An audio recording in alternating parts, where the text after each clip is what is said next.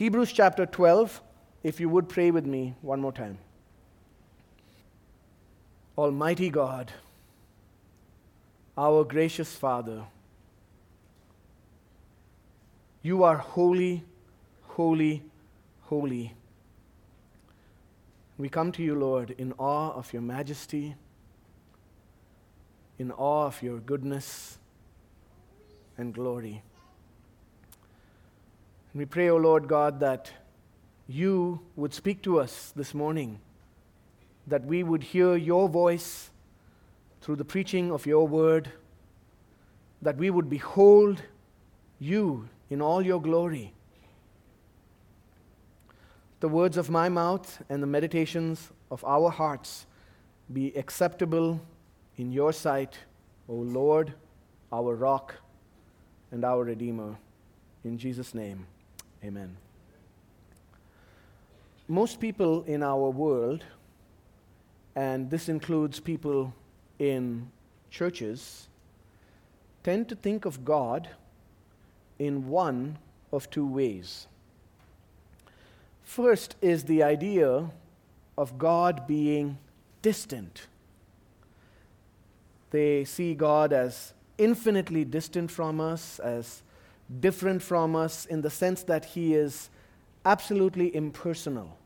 He is unknowable, the great unknown. Uh, there is no sense of relationship with him. This is very common in some religions of the world. The thought of even approaching God is terrifying. The other idea is the opposite, and this is the idea that God is very near to us. In fact, sometimes people think of God being so near that he is virtually indistinguishable from us. He's reduced to being like us, his creatures. Uh, these have been common in Christianity also through the ages. If you go back to the medieval world, of course, the idea of God's transcendence and his distance from us was emphasized. Uh, you see this in the way that the uh, old cathedrals were constructed. The idea that to approach God is even unthinkable in some ways. In modern evangelicalism, and what's common in our day in churches, uh, is much of the other idea uh, that God is just like us. We reinvent and reimagine Him in our minds to be no different from us, helpless like us. In fact, uh, many evangelical Christians will just simply think of God as our buddy, personal buddy. And how you think about God is going to profoundly affect how you worship God and the posture of your heart with which you draw near to approach God. And it should come as no surprise that when we reinvent God in our own minds, when we imagine Him a certain way, we land with these opposite positions, both of which are distortions of the truth. You see, the one true and living God, the God of the Bible, who reveals himself to us in Scripture, is on the one hand infinitely distant and far above us. He is transcendent, He is distinct from us, He is the Creator, we are creatures. He is blazing in His holiness, He is terrifying in His justice, He is awesome in His power and majesty.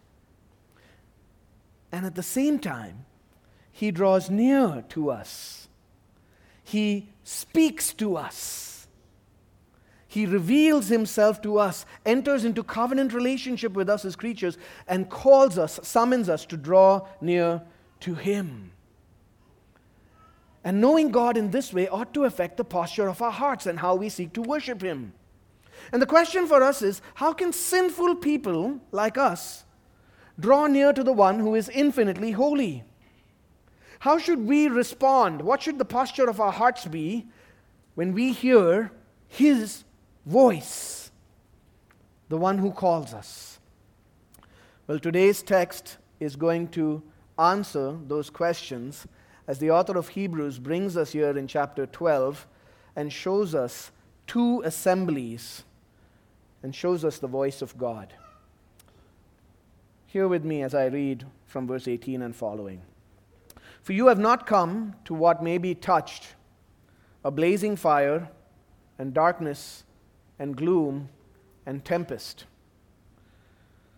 and the sound of a trumpet, and a voice whose words made the hearers beg that no further messages be spoken to them, for they could not endure the order that was given If even a beast touches the mountain, it shall be stoned. Indeed, so terrifying was the sight that Moses said, I tremble with fear. But you have come to Mount Zion, and to the city of the living God, and the heavenly Jerusalem, and to innumerable angels in festal gathering, and to the assembly of the firstborn who are enrolled in heaven, and to God, the judge of all, and to the spirits of the righteous made perfect, and to Jesus, the mediator of a new covenant, and to the sprinkled blood that speaks a better word than the blood of Abel. See that you do not refuse him who is speaking. For if they did not escape when they refused him who warned on earth, much less will we escape if we reject him who warns from heaven. At that time his voice shook the earth, but now he has promised, Yet once more I will shake not only the earth, but also the heavens. This phrase, yet once more, indicates the removal of things that are shaken, that is, things that have been made, in order that the things that cannot be shaken may remain. Therefore, let us be grateful for receiving a kingdom that cannot be shaken. And thus let us offer to God acceptable worship with reverence and awe, for our God is a consuming fire. In light of who God is, and in light of how he has revealed himself to us, the author of Hebrews calls us, God's word calls us to respond to God's revelation with gratitude and reverence we must respond to God's revelation with gratitude and reverence. And we're going to see three reasons why we must respond to Him in that way. Three reasons why we must respond with reverence and gratefulness to God's revelation of Himself to us in Christ. First, we have come to God's heavenly assembly. We must respond to God with gratitude and reverence because we have come to His heavenly assembly. There's a contrast here, if you look in verses 18 to 24, between two mountains, two assemblies. And if you recognize the context of Hebrews again, uh, this was a sermon preached by a concerned pastor to a congregation of Jewish Christians, Hebrew Christians, many of them facing persecution and afflictions, and they were tempted to abandon their faith in Christ and to go back to living under the old covenant. And the author has repeatedly told them Jesus is better. He is the fulfillment of the entire revelation and story of God. He has reminded us throughout this letter that the old covenant was partial, it was temporary, it was provisional. And as we come to Christ and the new covenant that He inaugurates, this is what it was all pointing to that the old covenant had these animal sacrifices for sin that could never really wash away sins. But in Christ, we have received full and complete forgiveness of sins through his perfect sacrifice. And therefore, to go back would be deadly. And now the author wants to show us that contrast between the old covenant and the new by showing us these two mountains, these two assemblies Mount Sinai, representing the old covenant, and Mount Zion, and you'll see the, the descriptions are perfectly balanced. He gives us seven descriptors of each mountain seven descriptors of Mount Sinai, seven descriptors of Mount Zion. In verses 18 to 21, we see the first mountain. And here he's referring to the incident that we heard read for us by our sister in Exodus chapter 19, when the people of Israel, under the leadership of Moses, assembled at Mount Sinai, and God came to meet with them. And it was terrifying. Notice how the author describes this mountain, this assembly in verse 18. He says it was what may be touched. This was a physical mountain. This was a real mountain to which these people came. It was physical on earth. And he says there was a blazing fire and darkness and gloom and a tempest. Think of this blazing fire, just in huge orange ball of flame and heat. You know, some people estimate that the temperature of a volcano at full blast reaches up to a thousand degrees Celsius. I'm imagining that this would be even higher.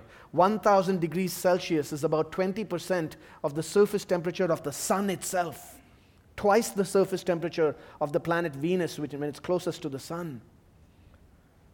Heat, fire, and a flame Imagine how terrifying it would be simply to observe that. And then, more than that, all of the smoke that covered the mountain, darkness and gloom, thick darkness where you could not see anything, could not see even each other's faces, except to see this glowing ball of raging fire above you. And a tempest, he says. There was something like a hurricane with the sound of howling wind and thunder and lightning. You know, uh, several months ago, there was a hurricane, which was one of the worst in United States history, in uh, the island of Sanibel in the United States, where one of our form, where our former pastor is pastoring now. And there were videos on YouTube of the hurricane as it was approaching. And even watching it on YouTube was terrifying. You could hear the howling wind. You could see the sea raging. You could see the trees shaking. And these people are seeing all this at the base of Mount Sinai a blazing fire, darkness, hurricane, and then a sound of a trumpet. And this trumpet sound is not something celebratory. No, it's something foreboding, something filled with warning, something ominous. This huge sound of the trumpet that's warning them of their lives, that they might be consumed by this fire, of God Himself, the Creator, approaching to meet with them, the Creator and Judge. But none of that was as terrifying as what comes next in verse 19. They heard a voice whose words made the hearers beg that no further messages be spoken to them. They heard the voice of the infinite, almighty Creator God Himself, and His voice was so frightening that they begged, Oh, please stop. We can't take this. They were terrified. They felt like they had to run away. None of them was even allowed to approach the mountain, they would be put to death because none of these sinful people dared approach the presence of the holy Creator. That's what he says next. They could not endure the order that was given. If even a beast touches the mountain, it shall be stoned. No creature could draw near. These people were terrified. They recognized they could not stand in God's presence. They realized, as God had revealed to them, that they needed a mediator. And so God had appointed Moses. Moses was the mediator for the people, a go between, one who was ascending up and down the mountain on behalf of the people and bringing God's word to the people. But even Moses himself, God's own prophet, was terrified.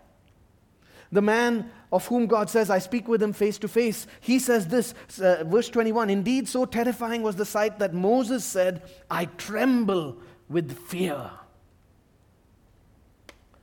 Why such a spectacle in Exodus 19? Why such fear? Why such awesome terror?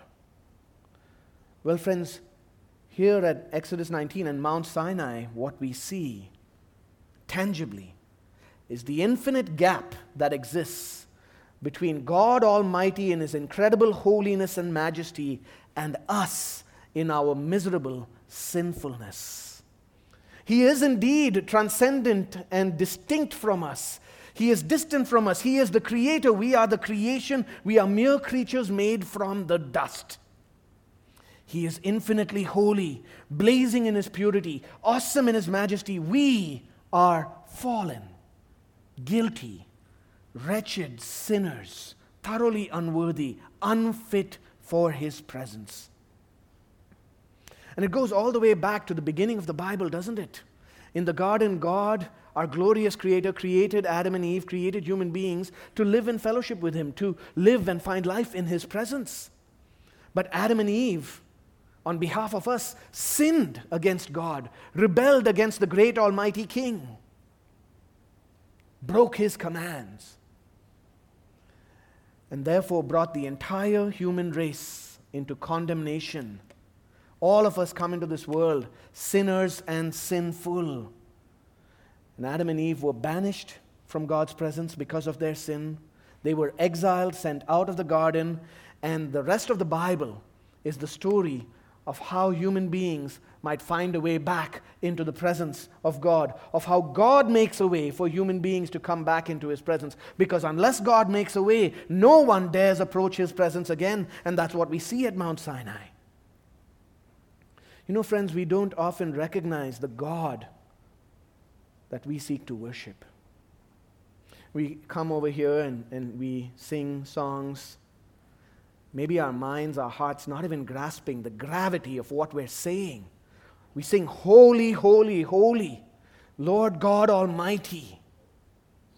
Do we even realize what that means to name Him as the holiest one? Think about Isaiah chapter 6, where the blazing seraphim these burning angelic creatures who are completely pure in themselves and without sin before the Lord God Almighty and before His Majesty, they hide their faces and they cry out, Holy, holy, holy. Isaiah the prophet himself, coming face to face with the majesty of God, says, Woe to me! For I am a sinful man and I have seen the king. Moses is filled with fear and trembling. And this ought to affect when we think about who God is, how we approach Him. No, as one person says, God is not just our only hope, He is not just our deepest joy, He is also our greatest threat. If we come to Him and recognize Him as He is in His holiness, apart from Christ, truly He is indeed, in the truest sense of the word, terrifying. And yet, did you notice that all important word at the beginning of the verse, the phrase there? Did you notice what the author says, verse 18? He says, You have not come to this. We have not come to Mount Sinai. We have not come to that physical mountain filled with terror. Praise be to God. What have we come to? Where have we come? That's what he tells us in verses 22 to 24 as he shows us another mountain, another assembly. Verse 22 and following, he says, You have come to Mount Zion. Friends, this is a different mountain. This is an entirely different kind of experience and a different kind of assembly. And as he describes Mount Zion, we see what he means. He says, You have come to Mount Zion, to the city of the living God. And as we think about coming to a city, we recognize that we have come to a city that is home for all God's beloved people, those whom he loves. Uh, throughout Hebrews, we've seen this, and especially in chapter 11, we saw God has prepared, is preparing a heavenly city for those who love him for all those who trust in his promises. We seek after that city, that homeland, whose architect and builder is God. It is the heavenly Jerusalem. Look at verse 22. He says, The Mount Zion, the city of the living God, the heavenly Jerusalem. You know, there's a whole industry of uh, what they call these Holy Land tours. They'll often contact me as a pastor of the church. And, you know, you can go on one of these so called Holy Land tours and often people will go on these Holy Land tours. They want to go to Jerusalem or to Israel. And sometimes people tend to mistakenly think that by going on a tour like that or going to Israel and Jerusalem, you are closer, getting closer to God. And what I want to say is, I mean, it might be, it would be a profitable experience, no doubt. You'll learn a lot of geography, biblical geography. You'll learn some biblical archaeology and biblical history, and it will be very helpful in your reading of the Bible. But there is no, no spiritual worth in that, in the sense that you're going to draw closer to God somehow. No, friends, the Mount Zion that exists in Israel today and the Jerusalem that exists there has no spiritual significance because look at what the author says here. He's talking about a spiritual Jerusalem. He's not talking about the earthly Mount Zion. He's talking about a heavenly Mount Zion, the city of the living God, the heavenly Jerusalem. And we come to this heavenly Jerusalem not by catching a flight and going to Israel. We come to this heavenly Jerusalem by faith. That's what he has said throughout chapter 11. By faith in the reality of who God is and what he's done in Christ, we come to the city, the spiritual Jerusalem, the heavenly Jerusalem, Mount Zion, whose gates are open wide because of the blood of Christ, and your ticket is faith in Jesus and who he is and what he's done. And then he goes on to describe what it's like to come into the city, what it's like to come to this mountain, what it's like to come to this assembly. There's a big party going on, right? He verses, says this in verses 22 and following. He says, You've come to innumerable angels in festal gathering. Festal gathering simply means this is a festival and there's tens of thousands and thousands upon thousands and millions probably of angels gathered singing praise giving glory to god in great festivity the word used over there is used to describe kind of like the opening ceremonies of the olympic games and that's what's going on and that's what you come to as you come to Mount Zion. And he says in verse 23, You have come to the assembly of the firstborn who are enrolled in heaven. That's not some elite class of people who are assembled there and their firstborn and their names were enrolled. Brothers and sisters, that's you and me. And all Christians, all believers who have gone before us. All the way back, all of the people we read about in Hebrews chapter 11, those who trusted God throughout history, all of the heroes of church history that you've read of, all of the faithful saints who have gone before us, our loved ones who trusted in Christ, they're all there. That's the assembly of the firstborn. You see, Jesus is the firstborn, which means he inherits the kingdom, he inherits the fulfillment of all God's promises, and all of us who have trusted in him, we become the firstborn in, in the sense that we inherit the fulfillment of God's promises. We inherit his kingdom. And our names are written in the book of life.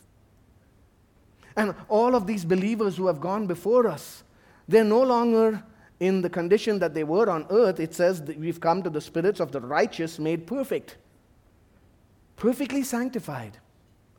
They're there in holiness before our God in this great celebration, in this great gathering, in the heavenly city, at Mount Zion, singing praise, giving glory to God. And, and here's something that you must not miss Friends, this is not just some future experience that we look forward to. This is not just a future entry into the city, a future destination that we're going to. No, this is a heavenly city, a mountain, Mount Zion, a celebration that we have come to right here, right now. The heavenly Jerusalem is here. You've got to think of the context, right? The author, I told you, was preaching. This is a sermon to a church, to a congregation of Christians. And as they're gathered for worship, as they're gathered in God's presence, they're hearing God's word. And as he preaches God's word to them, he says, You have come. God's word says to you today, brothers and sisters, as you have assembled here in Jesus' name, you have come to Mount Zion to the city of the living God, to the heavenly Jerusalem. So, you want a Holy Land tour? Well, uh, here's, here's some advertising for you. Week after week, Holy Land tours, spiritual tours, giving the full experience and taste of the heavenly Jerusalem, available for you by faith at your nearest gospel preaching, Bible centered local church gathering. Every week, in the presence of innumerable angels, in the presence of the spirits of all those who have gone before us, all of the faithful, in God's presence Himself, to meet with Him in festive gathering at Mount Zion. The heavenly city that is coming down is here already, and we look forward to it as well. But did you notice what else He says? He says, You have come, verse 23, to God, the judge of all. We have come to God, the judge of all, at Mount Zion. You see, dear friends, God hasn't changed. God doesn't change. He cannot change. And when we think of God, the judge of all, we've got to recognize this is the same God whose appearance was terrifying and overwhelming and fearful, whose presence caused the mountain to quake and brought darkness and fire and flame. This is the same God who is the righteous judge of all, before whose all seeing eyes we will all have to give an account. And now we're saying he is God the judge and he can be approached in the context of a celebration? How? Well, the author tells us how. Because you look at verse 24, what he says. He says, You have come to Jesus, the mediator of a new covenant, and to the sprinkled blood that speaks a better word than the blood of Abel. Brothers and sisters, the reason that we can come to Mount Zion is because Jesus, our Lord, the Son of God, went to Mount Calvary. And there on Mount Calvary, he hung on a cross, naked and ashamed, with the wrath of God poured out on him. The Son of God, our Lord Jesus Christ, himself absorbed the full terror of Mount Sinai, the blazing fire and the blackness, the gloom and the hurricane, the hurricane and the fiery flame of the all consuming fire of God's wrath fell upon him, engulfed him. And he took it all for sinners like us, so that by faith in Him and in His blood, we might be free of Sinai's terror and we might approach God in the heavenly celebration of Mount Zion. Jesus is the mediator of a new covenant through which we draw near to God. And in this new covenant, there is full and complete forgiveness of sins by his perfect sacrifice. There is eternal life. We get new hearts that enable us to live according to God's commands, and we can draw near. We can know God. We can worship Him. We can approach His throne by His grace. Did you notice what the author says? He says, We have come to the sprinkled blood that speaks a better word than the blood of Abel might remember from chapter 11 of Abel. Abel was the first man to be murdered in Scripture, in history, in human history. Genesis chapter 4. He was a righteous man, he was innocent. And his brother, being jealous of him, murdered him. And there, as we read that, Abel's death brought condemnation upon the one who killed him.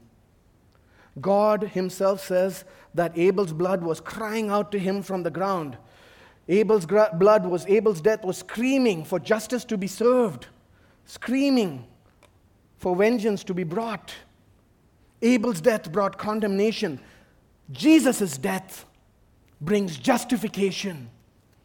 His sprinkled blood, his blood poured out on behalf of sinners, testifies that the righteous demands of God's holy law, the holy demands of God's justice, have been perfectly satisfied. By his death, Jesus' blood has silenced Sinai's terrors so that we can draw near.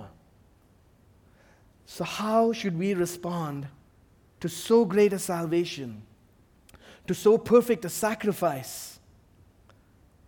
To so great a Savior? How should we respond in light of our access and arrival and our promised future home in the heavenly city? Well, the author tells us, verse 25, we must pay attention and receive his revelation. Verse 25, see to it that you do not refuse him who is speaking. You know, we have voices all around us, all the time. Every second and minute of our lives, constantly, every day. Voices that are clamoring for our attention, that are seeking to get into our minds and hearts. And dear friends, nothing is more important, more vital, than the voice of God Himself as He speaks. It is so critical that we hear God's voice. It's a matter of life and death, of heaven and hell. And, and here the author is saying Do not refuse him who is speaking. You see, dear friends, the voice that spoke at Sinai, that shook the mountain, that terrified the people, that same voice speaks in and through God's word, through the preaching of God's word. He speaks now, and He warns you, He calls you, He exhorts you through His word not to refuse Him to respond to his self revelation. And so, if you're here this morning and you are not in Christ, if you don't know the Lord, if you have not put your faith in Christ, I want to speak to you. See to it that you do not refuse the one who is speaking. I want to call you not to harden your heart against God's voice. Don't just shake off what I'm saying and go from here unchanged. No, flee, dear friend. Flee from your sin. Flee to Mount Zion. Flee to this heavenly city. Flee to Jesus, the mediator of a new covenant, who stands ready and willing to save all those who will put their trust in him, give you full and free forgiveness of sins by his blood.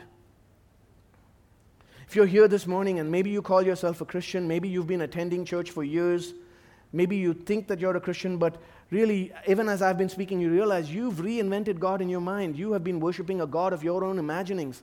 Maybe you're even a member of the church, but your heart has been hardened. And you've never really know the, known the Lord. If that's you, I want to speak to you this morning. See to it that you do not refuse the one who is speaking. Hear the voice of God addressing you from the scriptures. God Himself addresses you this morning, calling you to put your faith in Him, in Christ. Friends, think of the context of this letter, this sermon. This was preached to a number of Christians who were struggling, who were tempted to turn away from Christ. That's a temptation we all face in lesser or greater measure in our lives in different ways, especially when we walk through suffering. And what is it that will keep us in the faith? What is it that will help us keep moving forward? What is it that will keep our hearts in the love of Christ? Well, it's right here. The voice of God through the ascended Lord Jesus Christ addresses us from heaven in his preached word. And thus our ears must be eager, our hearts must be responsive. As John Owen said, faithful attention to the preaching of the gospel is absolutely necessary to persevere in professing the gospel. Because, dear friends, if we refuse his voice, there will be eternal and earth shattering consequences. That leads to our second reason that we must respond to God's revelation with gratitude and reverence. Not only have we come to God's heavenly assembly, but second, we have received his unshakable kingdom. We have received his unshakable kingdom. And this is in verses 25 to 27. Did you notice the logic of verse 25? He says, See that you do not refuse him who is speaking. For if they did not escape when they refused him who warned them on earth, much less will we escape if we reject him who warns from heaven. You see, as we contrast Mount Sinai and Mount Zion, you might be tempted wrongfully to think that we've come to something less. And therefore, the penalties here are less. And nothing could be further from the truth. No, the logic of the author here, as we've seen throughout Hebrews, is actually in Christ, as we've come to Mount Zion, we have come to something far greater, and therefore the penalty for refusing it, rejecting it, hardening our hearts against it will be greater. It's an argument from lesser to the greater. Think of it this way if you walk out of here and you go to your vehicle and you find the Mawaqif guy giving you a ticket and you get into an altercation with him and an argument and dishonor him, you, know, you might face some consequences. They'll be bad, but not that bad. But the consequences for you would be far, far greater if you happen to find yourself in the majlis of the sheikh and you dishonored him there. No, you see, in the Old Covenant, they had a mediator, Moses, a flawed man just like us, warning them from earth, warning them on earth. We have received a revelation. We come to a mediator who is far, far greater, Jesus, the Son of God Himself, and He warns from heaven. He warns us from heaven. And the penalty for resisting Him will be infinitely greater.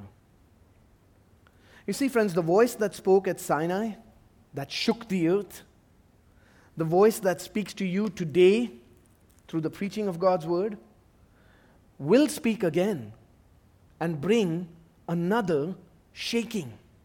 Did you see that? Verses 26 and following. At that time, his voice shook the earth.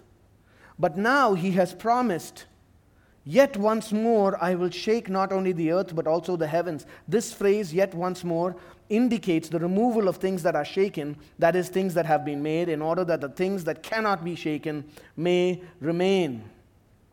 You know, he's quoting there when he says, Yet once more I will shake not only the earth, but also the heavens, that promise. He's quoting from the book of Haggai, chapter 2. And in Haggai chapter 2, the context there is God is speaking of the rebuilding of his temple. And he says, I'm going to shake all of heaven and earth and bring its treasures into my house, my temple. He's speaking of his temple being rebuilt and everything else being destroyed in judgment. And of course, as we continue reading the story of the Old Testament, as we come to the New Covenant, we see that this has not yet taken place. No, it's speaking of a final day when Jesus, our Lord, will return. And when the voice of God will thunder again with glory, and heaven and earth will be shaken and on that day, the new Jerusalem, the heavenly city, Mount Zion, God's own temple, will expand to fill the entire world. And this present world will be shaken, will perish, will be gone. And so the question for us is, for you and me, is what are you living for? What are you living for, dear friend? What are you giving your time? and your energy and your attention and your devotion to in this life, in this world. Everything that you live for in this world, it's all going to pass away. Whether that's your job or your career or your ambitions or your savings account or your investments or your children's education or some big land that you've purchased somewhere, whatever it is that you're giving yourself to in this world, whether that's entertainment or friendships just outside in the world, it's all going to perish. For one day the voice of God will shake heaven and earth like a toddler shakes a little doll. A day is coming, it's going to perish. It will not last. And on that day, only God's unshakable kingdom, His church, His temple, His city, His people will remain. So if you're here and you're not in Christ, I want you to know if you are not in Christ, if you are not a part of His kingdom, you will experience this shaking and you will perish in that shaking apart from entry into God's unshakable kingdom. So hear His voice and respond today. Dear friends, brothers and sisters, wake up. This is a wake up call. What are we living for? Only God's kingdom is unshakable. Only Christ our Lord will reign forever and ever. Great civilizations, mighty empires, kings, kingdoms, politicians, they've all been swept away throughout history. We've seen this. They will be swept away, they will be shaken and perish. Only His kingdom has remained, only His kingdom will remain. And here's the great good news for you and me who are in Christ. In Christ, by faith, we have received his unshakable kingdom. The kingdom that cannot be shaken, the kingdom that will never pass away, is ours in Christ. Fear not, little flock, for it is your Father's delight to give you the kingdom. Not because we deserve it, not because we've earned it, but because of His grace, for His glory. He's given it to us in Christ. We're a part of that unshakable kingdom right now. And when his voice shakes heaven and earth once again, my brothers and sisters in Christ, we, his church, will not be shaken.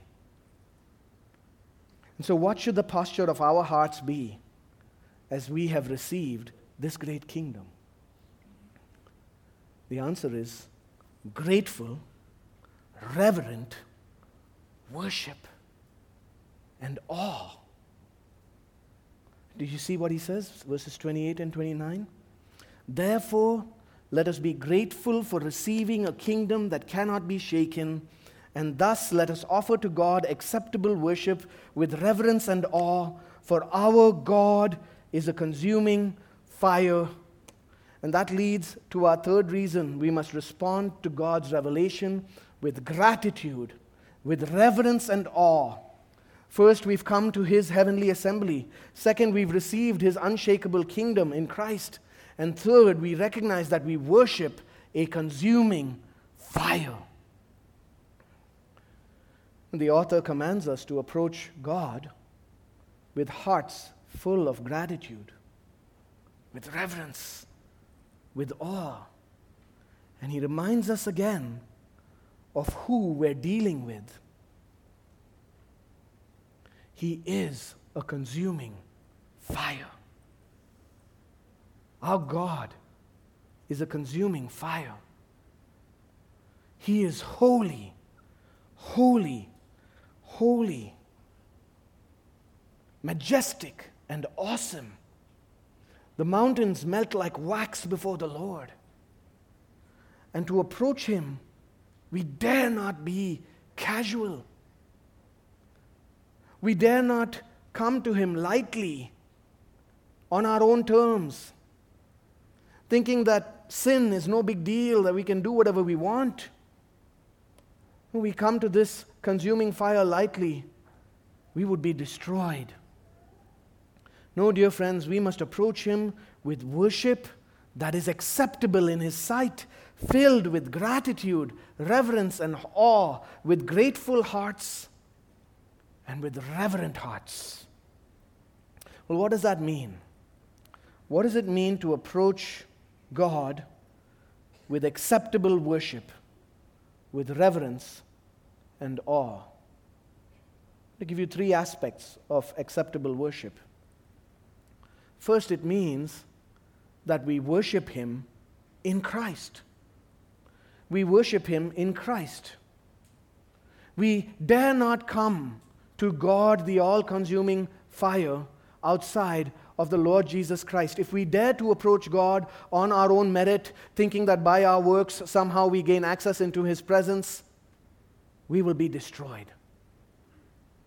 We dare not approach God outside of the Savior, the mediator that He has provided, our Lord Jesus Christ. You've got to think of the context of what the author is saying here again. When he says, Our God is a consuming fire, he is quoting from Deuteronomy chapter 4 and verse 24. And if you go back and read Deuteronomy chapter 4, you will see that Moses was commanding the people of Israel and telling them that if they are tempted to go after the idols and false gods, of the other nations.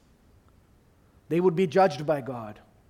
Moses is warning them against their temptation to abandon the living God and go off into paganism. And he tells them in that context God will not let you do that. He is a jealous God, He is a consuming fire. You dare not turn your hearts away to idolatry. And then when you come here to Hebrews chapter 12, you see that the author of Hebrews is applying it to these people. These were Jewish Christians and they were tempted to abandon Christ and go back to living under the old covenant. And the author is telling them that if you were to dare to do that, that would be the equivalent of idolatry.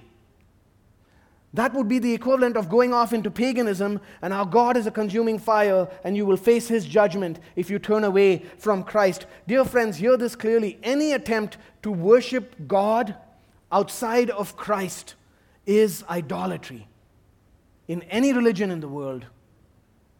Worshipping God outside of Christ is idolatry. And if we dare come to God, the all consuming fire outside of Christ, it will be like a mosquito caught in a nuclear bomb blast, incinerated. You see, it's only in Christ that we are not consumed by the consuming fire that is God's essence.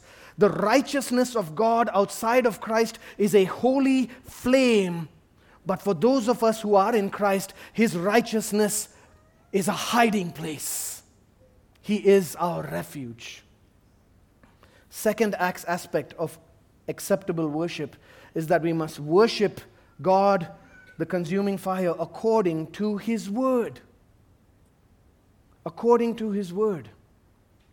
You know, again, as the author speaks of acceptable worship and of a consuming fire, God being a consuming fire, he wants our minds to think back to the book of Leviticus in chapter 10, where two priests, the son of, sons of Aaron, Nadab and Abihu, came to God to worship him, and the Bible says they offered strange fire before the Lord, which means that they offered a kind of worship that he had not commanded, that was not according to what God himself had prescribed in his word. And as they dared to approach God on their own terms with their own idea of worship, fire came from the Lord and consumed them. And they were dead that day. They faced God's judgment. You see, there, there are two kinds of idolatry. One form of idolatry is where we worship the wrong God. The second kind of idolatry is when you worship the true God, but in a way that He has not commanded according to your own ideas and imagination. And this is very instructive for us, brothers and sisters, concerning our worship on the Lord's Day, concerning what we do in these gatherings. See, we're seeing a great trivialization of worship throughout Christianity in churches around the world. It's become some sort of an entertainment, performance, and show started to foster a kind of consumer mindset where worship becomes all about what I'm going to experience rather than the kind of worship that the one we're worshiping, God Almighty, demands and calls us to give. And then you have all of this stuff being introduced, like the smoke machines and the laser light show, lights, camera, action. No, the Lord will have none of it. Brothers and sisters, we dare not approach Him on our own terms we must come and worship in an acceptable way with grateful hearts, with reverence and awe, according to His word and His commands. Finally, third aspect of acceptable worship. We worship Him in Christ, we worship according to His word. Finally, we worship in obedience to His word. Worship that obeys His word. That means that we come here with hearts that are ready to receive His revelation and respond. We receive His word with grateful hearts for all that He's done for us in Christ, and we are changed. That we go from here living all of life as worship unto Him, living in obedience.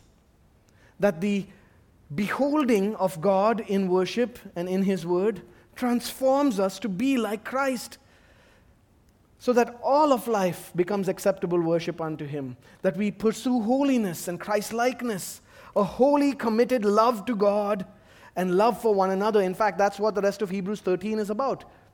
He talks about acceptable worship here, and in Hebrews 13, he says, This applies in all of life. Live for Christ in this way. The Westminster Shorter Catechism, question number one says, What is the chief end of man? Man's chief end is to glorify God and enjoy Him forever. And you know, we taste that in corporate worship. We glorify God and enjoy Him together. And that's pretty amazing, don't you think? To glorify God and enjoy Him. The triune God who has eternally existed as Father, Son, and Holy Spirit. The Creator God who spoke and all of the universe was created by His Word, who created man and woman in His own image according to His likeness to know Him and worship Him. The God who righteously judges sin.